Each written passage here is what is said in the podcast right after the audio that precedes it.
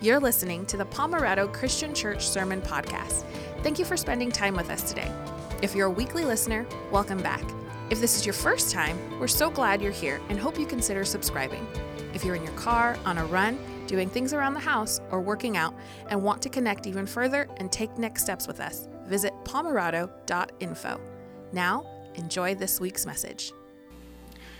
Well, good morning, everyone. Uh, it's so good to see all of you who are here with us in person. Welcome to all of you who are joining us online, whether you're live in person, live online, listening, or watching to the podcast later on. Know that you are prayed for, cared for, and loved before you showed up today or before you logged in, whenever you're joining us today. And so we're so grateful for this time that we have together. As Thomas just mentioned, we are entering into a brand new series called Seasons. Now, some of us, when we think of seasons, it's very simple uh, re- regarding just the seasons of the year. That for many of us, this is the back to school season uh, in which we're going to back to school meetings. It's a season in which we're figuring out, students are figuring out classes and new teachers and navigating what homework looks like after a break during summer. For some of us, uh, this season is coming up. Um, we think of fall specifically, and we think about, okay, back to school. Maybe some of us, we start to think about um, football season coming. Or we think of baseball season entering into the final few uh, months of the year, final month of the year. Um, none of you cheered for that, so I guess I'm the only one. That's cool. Uh, we also, maybe some of you think fall's coming up, and I remember uh, I was this past week I was going to go uh, to Starbucks, got uh, some lunch, and I see plastered on the side of their door, it's like pumpkin spice coming August 30th, and you're like, no matter what happens, the more things change in our world, the more people will get um, over exaggeratedly excited about pumpkin spice in the fall. Like, this is just a rite of passage. Now, I want to say a phrase, um, and I want to see if you guys know this phrase or you know how it ends. If I were to start off a phrase that says, the more things change, how does that end? The more they stay the same. Excellent. The more things change, the more they stay the same. So again, no matter how much how crazy our lives have been over the past several years, how much things have changed, how many different things we're navigating, anxieties and worries, we know that when fall comes, that's back to school. We know that sports seasons change. We know that pumpkin spice will invade every aspect of our lives. We know these things, the more they change, the more things change, the more they stay the same. Now, uh, we're going to do a, a, three minute history lesson. Uh, let's go back to the previous uh, slide for a second.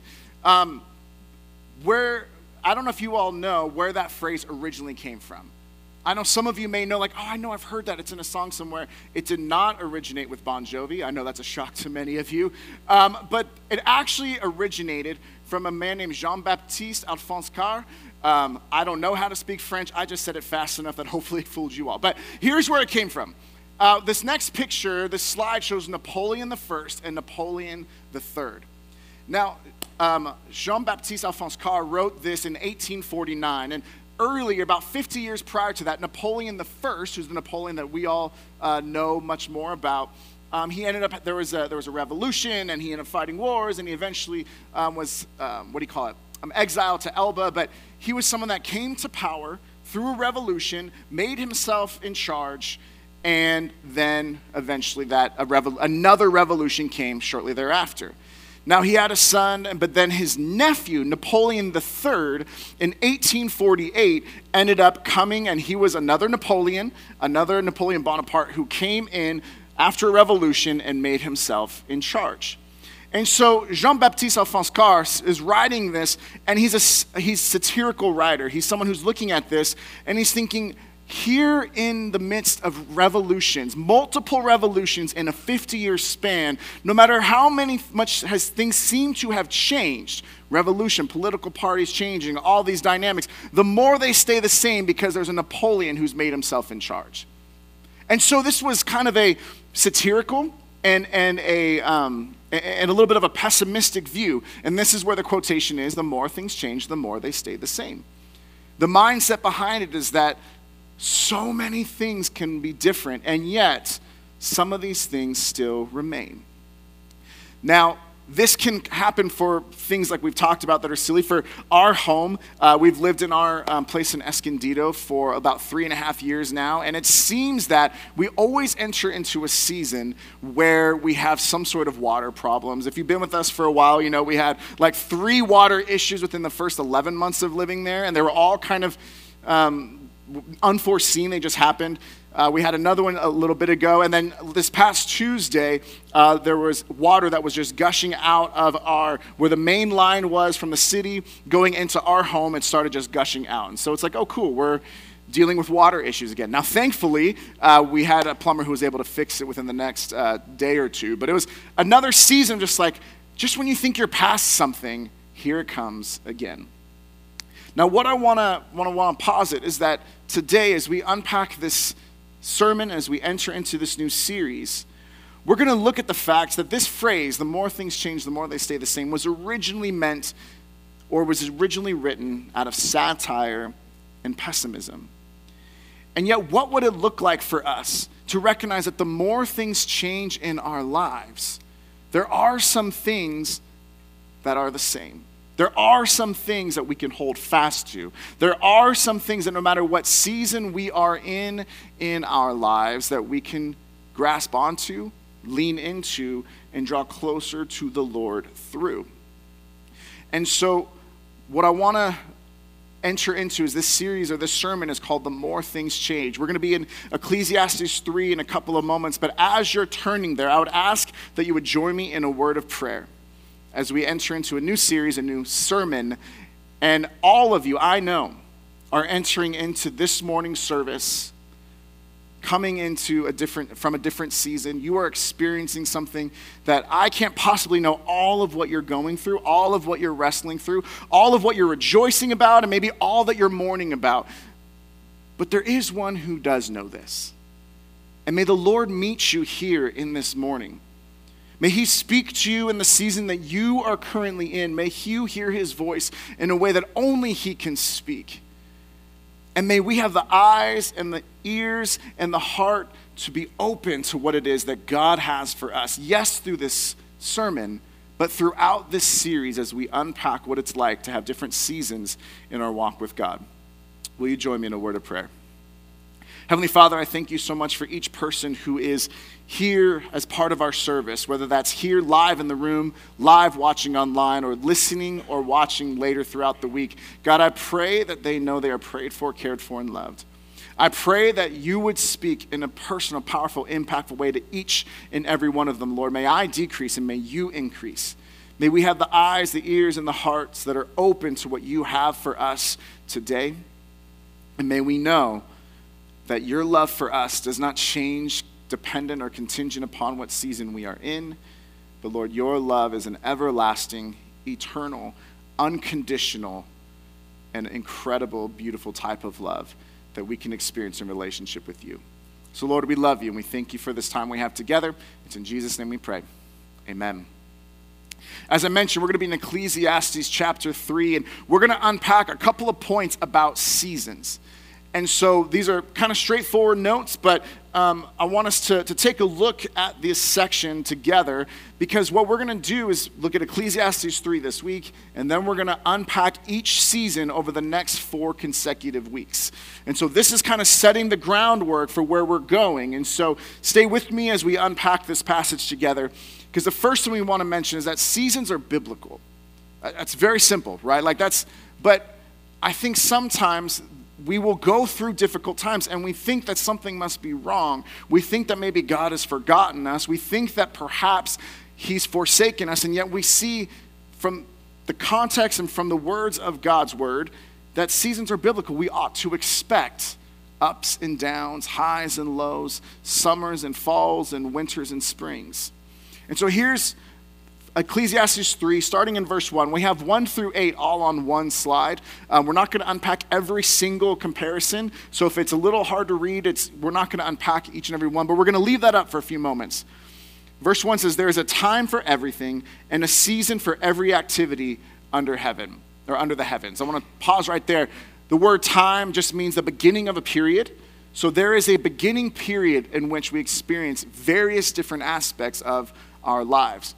When it says there's a time for everything, that's everything that includes man's activity and how things affect people. So, whatever you're experiencing, there is a beginning of that season. There is a time in which we wrestle with doubt. There is a time in which we rejoice because we can feel God's abundance. There is a time that we are grieving over losses. There is a time in which we are just feeling God's pleasure and everything in between. There is a time. Now, the next part is that there is a season for every activity. There's a season, and a season is a definite closed period of time, it's a fixed period of time.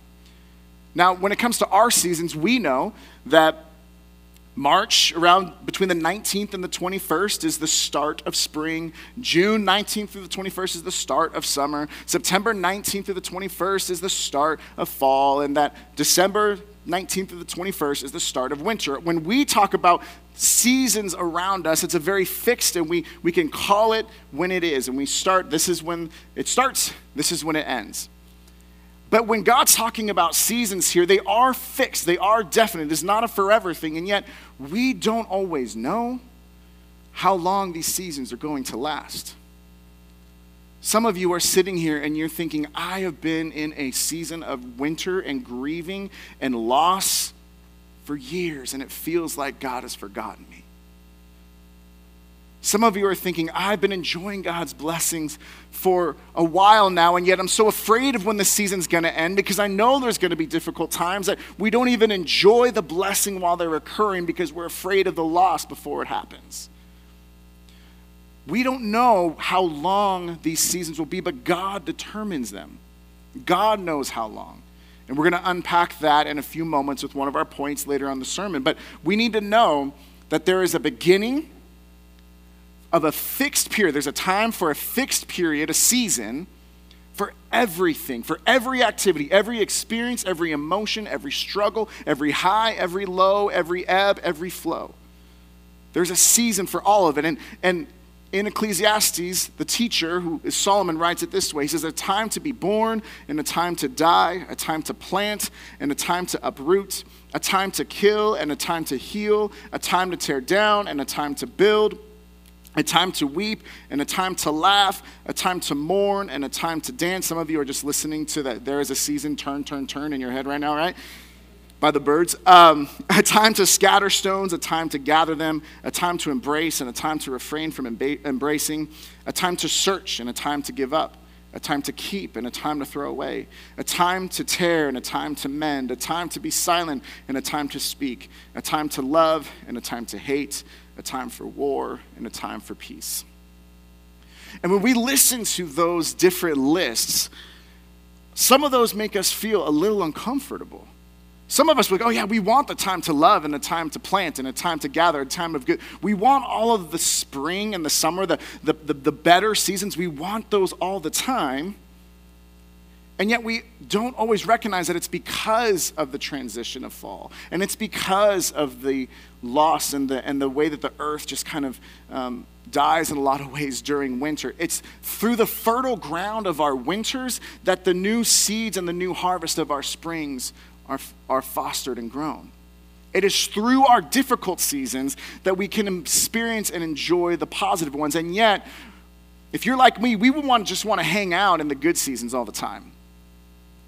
And sometimes, if we're honest, when we experience transition and loss and grief, we think that God's forgotten us. We think that either we must have done something wrong so much that He's left us, or we start to question if he's re- really good and we think maybe there's something wrong with him and we flee from our faith.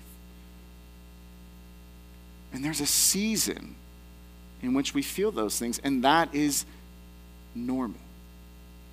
It's normal to have ebbs and flows, highs and lows. But it's how do we respond in those seasons that makes the difference. Pete Scazzero wrote, uh, or he did a podcast um, in April of 2018 that we went through as a, a leadership team. Uh, that's talked. It asked, "What season are you in?" And in this podcast, he unpacks the four seasons and how he sees these four spiritual seasons in our walk with God and how they can relate to the four seasons of the year. So, on the next slide, we start to see that the first season, let's go back to the previous one, fall is a time of transition. That fall is when we start to see it's a brand new school year. We have brand new teachers. We're meeting new people if our kids are getting involved in different activities. And so it's a time in which we start to see the leaves actually change colors. And we think, oh, how beautiful that those green leaves have turned orange and yellow. And it's this beautiful fall. And it's like, yeah, but that transition happens because they're dying, right? And they're going to fall to the ground. And so we can find beauty in transition. We can find beauty in the loss. And yet, it's through fall that we get ready for winter, which is a time of grief or death. And of course, this can mean a, a, literal death that we're losing someone and we're mourning, of course. But it can also just be the death of a, a season. It could be a grief over how things once were, and they're not that way anymore. We try to hold on so tightly to summer that we fail to experience the reality of winter. And it's through the grieving and the letting go that we are more, will, more able and more apt and more ready to take hold of what God has for us in spring, because spring is a season of fruitfulness. It's a season that when, well, we don't have snow here, but when, when you start to see the cold, and then new flowers pop up and new growth occurs, and you start to hear birds singing again, and you start to experience the fruitfulness that came from the hardships of winter then they start to be fruitful and they start to come out in spring. And then we finally see in summer, it's a time of abundance or plenty because there's one harvest, and we'll unpack this in future weeks, but there's a harvest that happens in spring. And then there's another harvest that happens in summer in the agricultural Hebrew uh, culture. So the point of we're looking at this from the perspective of there are things that are fruitful and then there's an abundance. Now all the crops have come in in summer and we don't have to quite plant for in the fall yet. And so we get to enjoy the time of plenty, a time where things are good, a time where we experience God's goodness and his abundance and we rejoice in it. And we sometimes feel like the summer is all too short and the winter is all too long. And yet as we'll see, not only are the seasons biblical, that, that we see right here. God says, all of these things that you experience, I know about them. I see them. I'm with you in them. Your ups, your downs, your highs, your lows, your ebbs and flows. I'm here in the midst of it. So seasons are biblical, but they're also cyclical. You know, when fall comes, we're not shocked that fall exists. It's not like we went through the fall of 2021 and we think, okay, we've done fall now. Fall is behind us. And so when fall of 22 comes, we don't go, oh my goodness, it's fall now. See, in our Western mindset, if you'll, if you'll bear with me for a few moments, in our Western mindset, we start to think of everything in a timeline. And so we think of we were born, you know, we went to this school, we got this job, we got married or we had kids, we built a family, whatever it is, then we retired at some point, and, and then it's, it's a timeline. And so then, what this mindset encourages us, or maybe subconsciously points us towards doing, is that whenever we have the same struggles, the same issues, the same hurts, the same habits, the same hangups, we think, why am I going through this? I've already gotten past this. So we struggle with something. We feel like we've gotten past it because it's a point in our timeline. And then when we struggle with it again, we think, why? This is something that's supposed to be in my rear view. Why is it in my windshield? Why am I facing this now? Because I've passed it. And yet, friends, life, not to get all esoteric, but life is not a timeline. Yes, we can mark things by time, and we know that we get older and we celebrate birthdays and anniversaries, of course, but life in and of itself is not a linear timeline as much as it is a cyclical season. It's a seasonal cycle, I should say. So, if we've struggled with something when we're at some point, and then we struggle with it again, it doesn't mean that we've gone backwards. It often means that God is trying to take us deeper. When I was younger and I struggled with depression and being suicidal in middle school and high school, it was, it was this overwhelming sense of lack of worth. It was wanting the approval of other people. It was feeling like I didn't have a purpose. It was all these things. And so I was depressed for a few years, and then it's like, oh, I got past that. That's in my rear view. And yet I still can feel, and I could still have those moments of longing for the approval of others.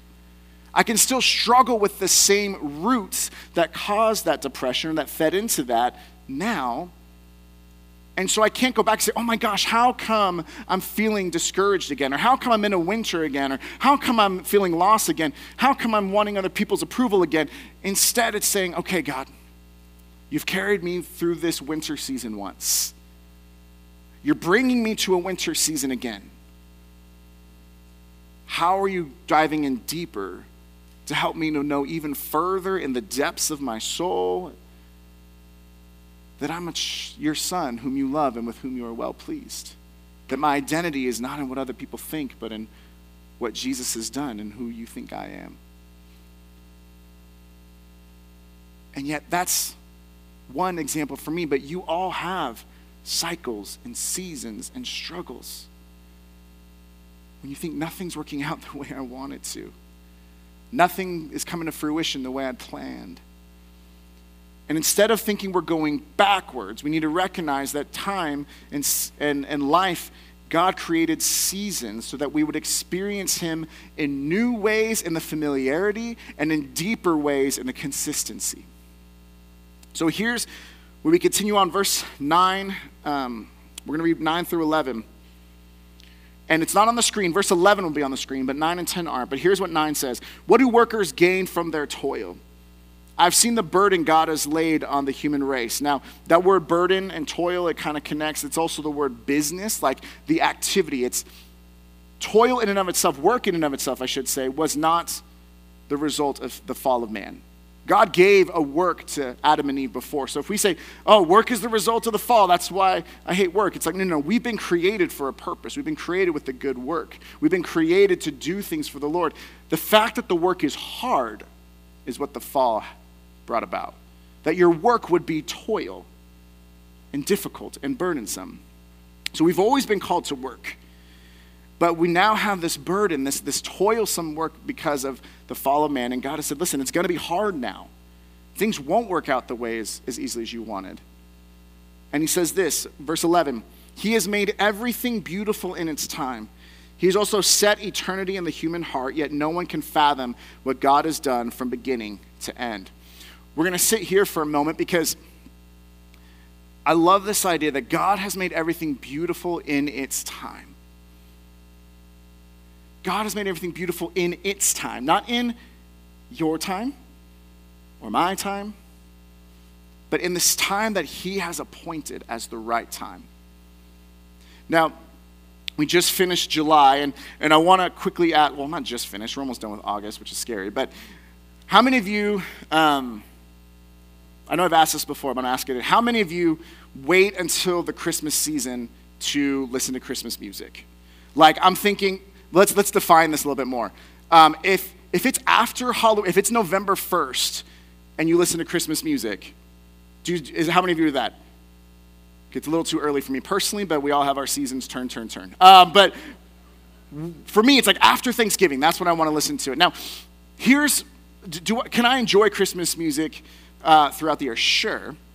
But if I were to come in here and if in the middle of July, I'm like, we are doing our Advent series through Christmas, we're gonna talk about the birth of Jesus, we're gonna have a Christmas tree up here, we're gonna have all the decorations, and I tried to force Christmas in July, would that feel awkward?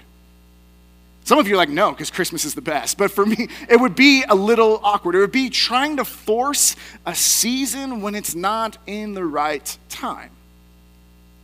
In the same way, if I know that it's going to be hot outside, I don't wear like an overcoat and, and, and, an ushanka, which is one of those like hats that has like the, the furry things all over it. I don't wear that when I know it's going to be hot outside. I also don't wear just a tank top and swim trunks when I know it's going to be 50 degrees outside. Knowing what season we're in and how to approach it, how to enter into it, and how to navigate it allows us to experience the beauty that God has in His time. It allows us to be better prepared for whatever we're going to face. and it allows us to experience the purpose for each season. None of these seasons are without purpose. We need this, the abundance of summer to get us through the difficulties of fall and winter. We need the transition time of fall in order to have the harvest season, or excuse me, the water, the autumn rains that help the plants and the seeds take root. We need the winter and the transition of, of grief and loss because every field needs a fallow period when it comes to agriculture. Every field needs a time of quiet and rest before fruition can come. We need the spring fruitfulness to encourage us and to remind us that there's a purpose in winter and because we need to enter into spring and summer all over again. He has made everything beautiful in its time, in His time, not ours. So if you are in the midst of winter, and you're like, Lord, I'm going to force summer to happen. I'm just going to make it so there's abundance. I'm going to make it so I'm going to shortchange the process of what you want to do in and through me. And because of that, I'm going to miss out on the true blessings of a real spring and summer because I hate winter. And if that's you, it's, it's an acknowledgement that God will make even winter beautiful in its time, but winter may not feel beautiful until we see the fruit of it in spring and summer. He's also set eternity in the human heart. And then C.S. Lewis talks about, that if there's a longing in our hearts that is not meant for this world or not fulfilled in this world, the most logical conclusion is that we were made for another world. We are made for eternity. We have these longings for things that we cannot get fulfilled here longing for purpose, for meaning, to know our origin, to know why we exist. And all of those, friends, we could try to pursue them through approval of others or success or money or control or all these different things, and yet none of those things will suffice. The only way we can find our meaning and our purpose and our hope is through a relationship with God through Jesus Christ. It's through understanding our purpose and our hope and our meaning and our origin through God's Word. Some of us are in a season where that makes a lot of sense, and some of us are in a season where even now you're like, I don't believe that to be true, and that's normal for us to wrestle with these things. But when we wrestle with them, will we run to God with them? That is the mark of us leaning into our seasons and allowing us to make it to see how God makes it beautiful in its time. I want to give you a quick idea of where we're going in the rest of the series, and we'll tie it together. It's not a separate part of the sermon, but um, we're going to be looking at an idea. We're going to spend the next four weeks through the book of Psalms. We're going to specifically look at the Psalms of David because in Psalm 31, 14, and 15, he says, Lord, I trust you, and I know that my times are in your hands. Remember that word time and seasons. It's all connected. My time and seasons are in your hands. We're going to take the next four weeks looking at Psalms that will explain David's experience in summer, abundance and blessing. Take his experience looking at fall when things are transitioning and he's a little confused. We're going to take a look at David's Psalms in which he's in the experience of winter and loss and grief. And then take a moment to look at the Psalm of David in which he is experiencing spring and new birth. But what I want to do is give you a little bit of a context, a little bit of structure through which we're going to view the book of Psalms in our season series. Now, there's a book called The Spirituality of the Psalms by Walter Brueggemann. And so there's a picture right here. Um, this is a book that I read a few years ago, and, and I've kept it, and I think it's got a lot of fruit to it. I may have mentioned some of these terms before in previous sermons, but we're going to do a proper um, diving in over the next month together. What he talks about is that there are three different types of Psalms. And, and before you say, well, I know that there's like Psalms that talk about creation, and I know there's Psalms that are about um, confessing sin, I know there's Psalms about thanksgiving and laments. Those are all subsets of what Brueggemann would, would propose are three specific overarching types of Psalms. And here's how he unpacks that. The first is a Psalms of orientation. These are the Psalms in which everything is properly aligned with God. We see what God's word is saying. Our experience with God is accurate. We reflect what God's goodness is saying. We're like, okay, good. Like we are oriented properly with God as our focus. We know his word is to be true. We experience his blessing. We know things are great. And so it's easy for us to have a season in which we have orientation properly towards him.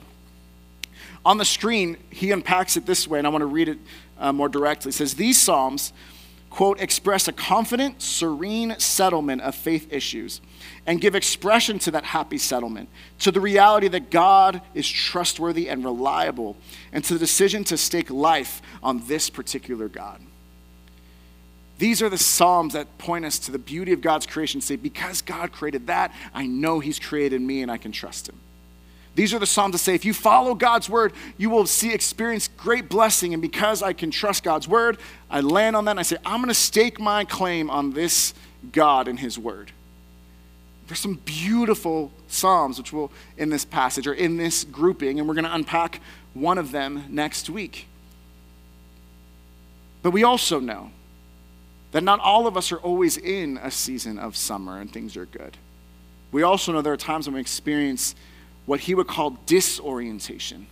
Not the orientation that everything is great, but on the screen it'll say number two is disorientation. And here's how he describes disorientation.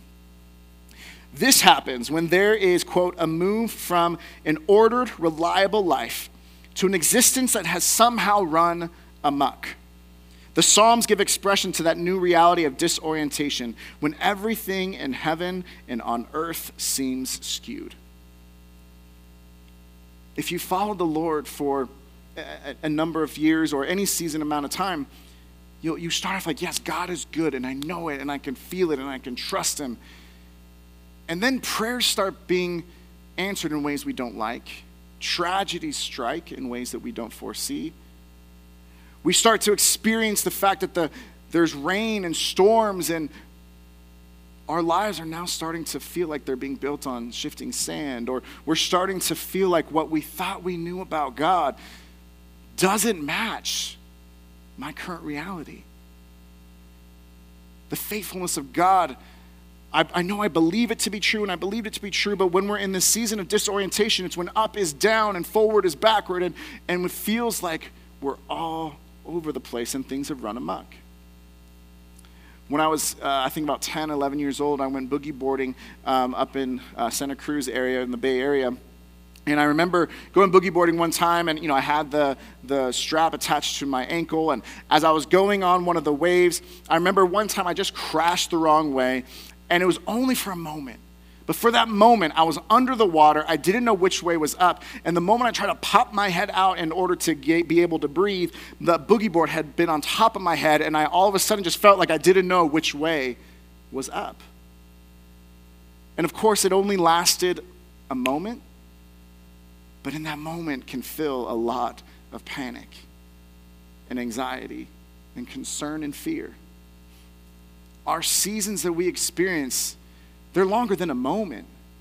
But feeling that time when we don't know which way is up and we don't know if the God we, we know we've trusted before, can we still trust Him? One of the beauties of the book of Psalms is that it allows for all these different types of psalms that are laments, that are crying out to God, that are anger with God. Because the point is, these psalms show us what real life can be like when we struggle. We are disoriented.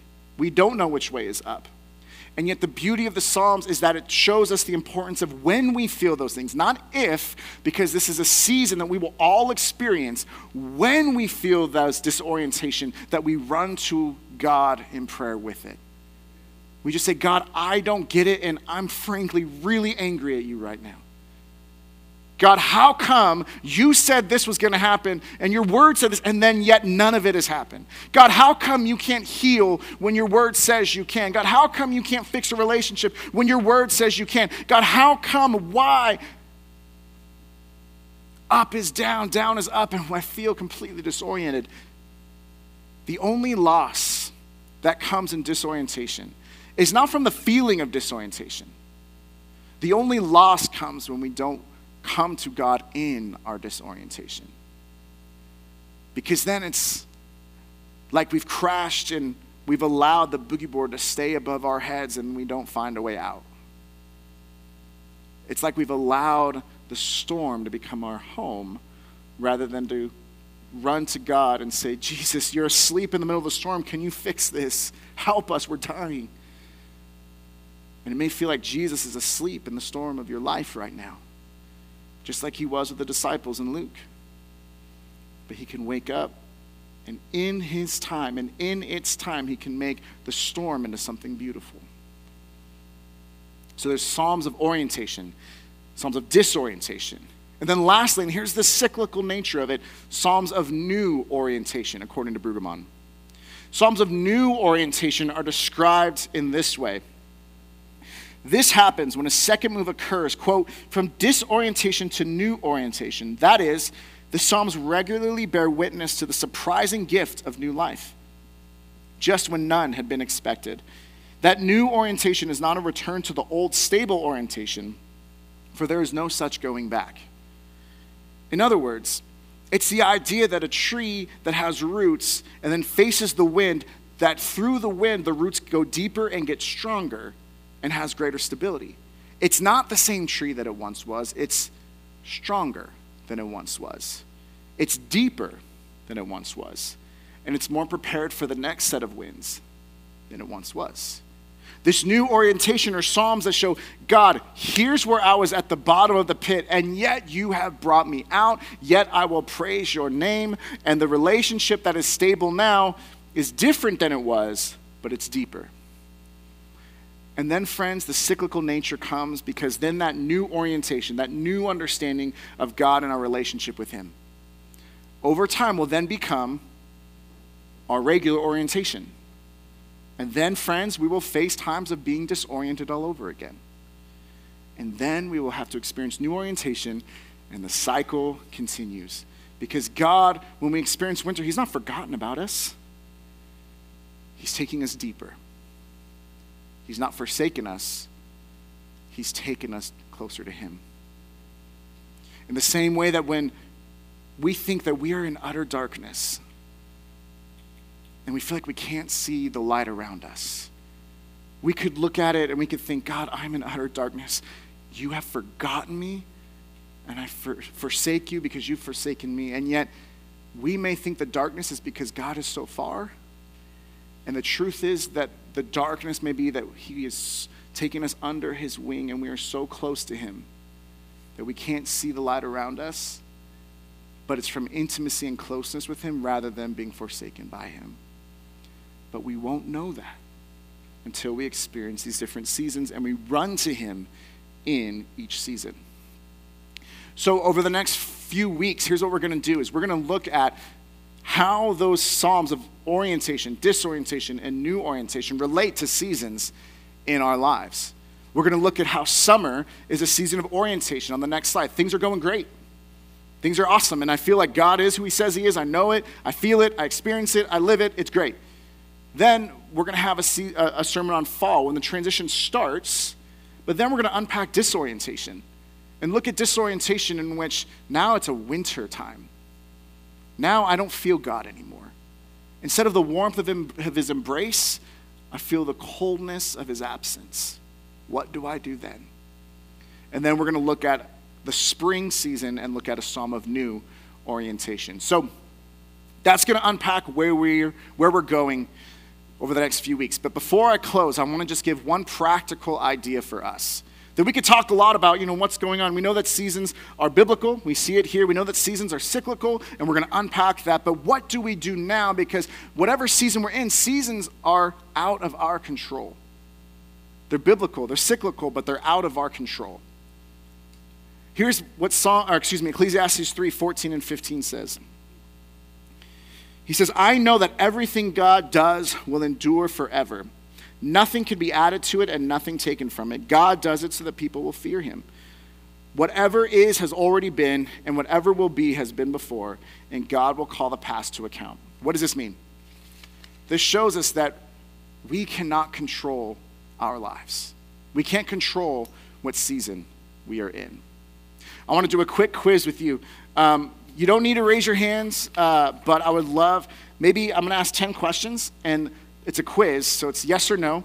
Um, make, maybe make a mental mark or maybe write it down. Just uh, every point you say yes, uh, give yourself uh, a tally mark. Every time you say yes, we'll score later. The question is, is are you a control freak? Okay, so here's some of the questions, just thinking out loud. Do you, quote, help other people drive? Tell them what route to take, when to turn, where to park. Remind them that the traffic light has changed. Remember, just think, is that you?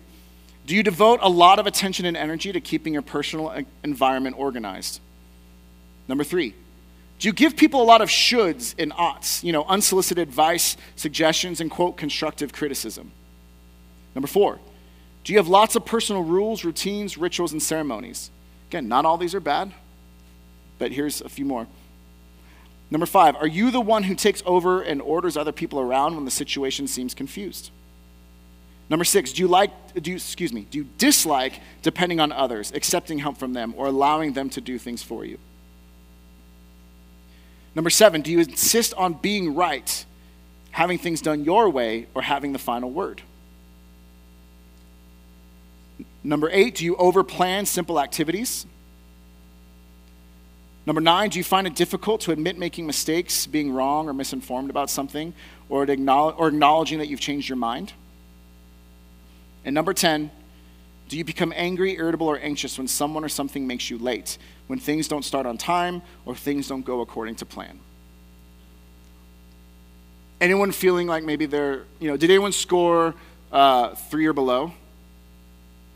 A couple people, not, not that many. Did anyone score uh, four to seven?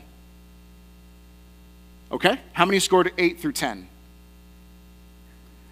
How many of you are offended at me that I even asked this question, and therefore you be, you would get the extra credit of having an 11 or a 12? See, we want to control things, and here's why. We think the more things change, the more they stay the same. And yet, what that means is that we can come, sometimes fall into the mindset that if we can control how things are now and stop things from changing, then the good things can stay good. We could stay in spring and summer forever. So we try to control it. Or we might think that, okay, I'm in, a, I'm in a winter, I'm in a struggling season. I'm going to control and force my way out of this rather than receive the beauty, the purpose, and the hope that comes and the new life that comes out of winter. I'm going to try to shortchange it. And friends, if we think we could control the seasons of our lives, it's like me walking out when it's 90 degrees coming this week and be like, I'm going to control this to be 75 sunny and beautiful. Like, we can't control the weather. I get headaches that are contingent upon barometric pressure. So there are times I wish I could control the weather. If it starts off overcast and burns off by the middle of the day, I walk in, like, I'm like, okay, this is going to be a headache day. And I just know it. I can't control that. So we cannot, on the screen next to us, it says, as much as we want to control many things in our lives, we cannot change our season. If you're in summer, you probably don't even want to change your season, but you're not. You can't change it if you wanted. If you're in fall and you're trying to make it through this transition, like let's get this transition through quickly, we can't control it. We can't change our season. If you're in winter or spring, the same thing remains. But here's the practical part we cannot change which season we're in. But as the next slide says, we cannot change our seasons, but one thing we can change is how we respond. How do we respond in the midst of blessing in summer? Is it like we talked about from Philippians 4 a few weeks ago that Paul or C.H. Spurgeon talks about based on verse 12 of Philippians 4 that I know what it's like to have plenty, and that's actually harder for a relationship with God. When things are going well, I forget God. I get satisfied with earth and forget heaven. How do I respond when there's blessing around me? How do I respond when transition comes and I don't like change? How do I respond when winter comes? Do I run from God or run to Him? How do I respond when spring comes? Do I think the new life is my own doing? Or is it because I've remained in the vine and He's starting to bear fruit? So there are things we can change, there are things we can't. And so, a prayer that is very famous that I would encourage you all to maybe pray if you're in the midst of a specifically difficult season is the serenity prayer that says, God, grant me the serenity to accept the things I cannot change the courage to change the things I can, and the wisdom to know the difference. We can't change our seasons, but we can change how we respond to them. And friends, we started off with a satirical, pessimistic uh, phrase the more things change, the more they stay the same. But, friends, if I could encourage you with anything today, yes, it's that seasons are biblical and cyclical and they're out of our control, but Friends, the more things change in our lives, the truth is the more God stays the same. He is the same He is the Alpha, the Omega. He is the beginning. He is the end. He is with you just as much in the winter as He is in your summer. He never leaves you nor forsakes you. You can be strong and courageous and not be terrified or discouraged, for the Lord your God is with you wherever you go. You can trust in Him with all your own heart and lean not on your own understanding. And in all your ways acknowledge Him, and He will make your paths straight. He will hem you in before, He will hem you in behind. He will walk with you and be with you and guide you and meet you wherever you are, whatever you're feeling, and whatever season you are in. You are never too far from God. His arm is never too short to be able to not reach you unless you decide that you're just going to walk away and not run to him in the seasons, but flee. And even when you run, the moment you turn back, he welcomes you with open arms. The more things change, the more God stays the same. His love, his purpose for you and the hope we have in Him. Let's pray. Heavenly Father, I thank you so much for each person who is part of our services today. And I pray, God, that even as we're unpacking different seasons, Lord, that you would be stirring Holy Spirit into them and saying, helping them to know which season they're in, that you would be guiding them to say, This is where you are, my son. This is where you are, my daughter, and here's where I'll take you. Lord, may we thank you for the fact that there is a season and a time for everything, and yet all of those seasons, the good and the bad, they're not forever, but your love is forever. May we lean into you this morning. May we lean into whatever season we're experiencing now. May we draw closer to you and know that as we're experiencing this cycle of seasons, that you're taking us deeper than we've ever been in our relationship with you. Lord, we love you and we thank you for who you are, and it's in Jesus' name we pray. Amen. Thank you for listening to the podcast. We want to be a church where people are changed by God to change the world. If you want to partner with us in this way, you can start by doing these two things. The first, if you haven't subscribed to this podcast, you can do that by hitting the subscribe button wherever you're listening so you can stay connected with us and we can broaden our reach. And the second, and this might be the most important thing you do, share this message with someone you know.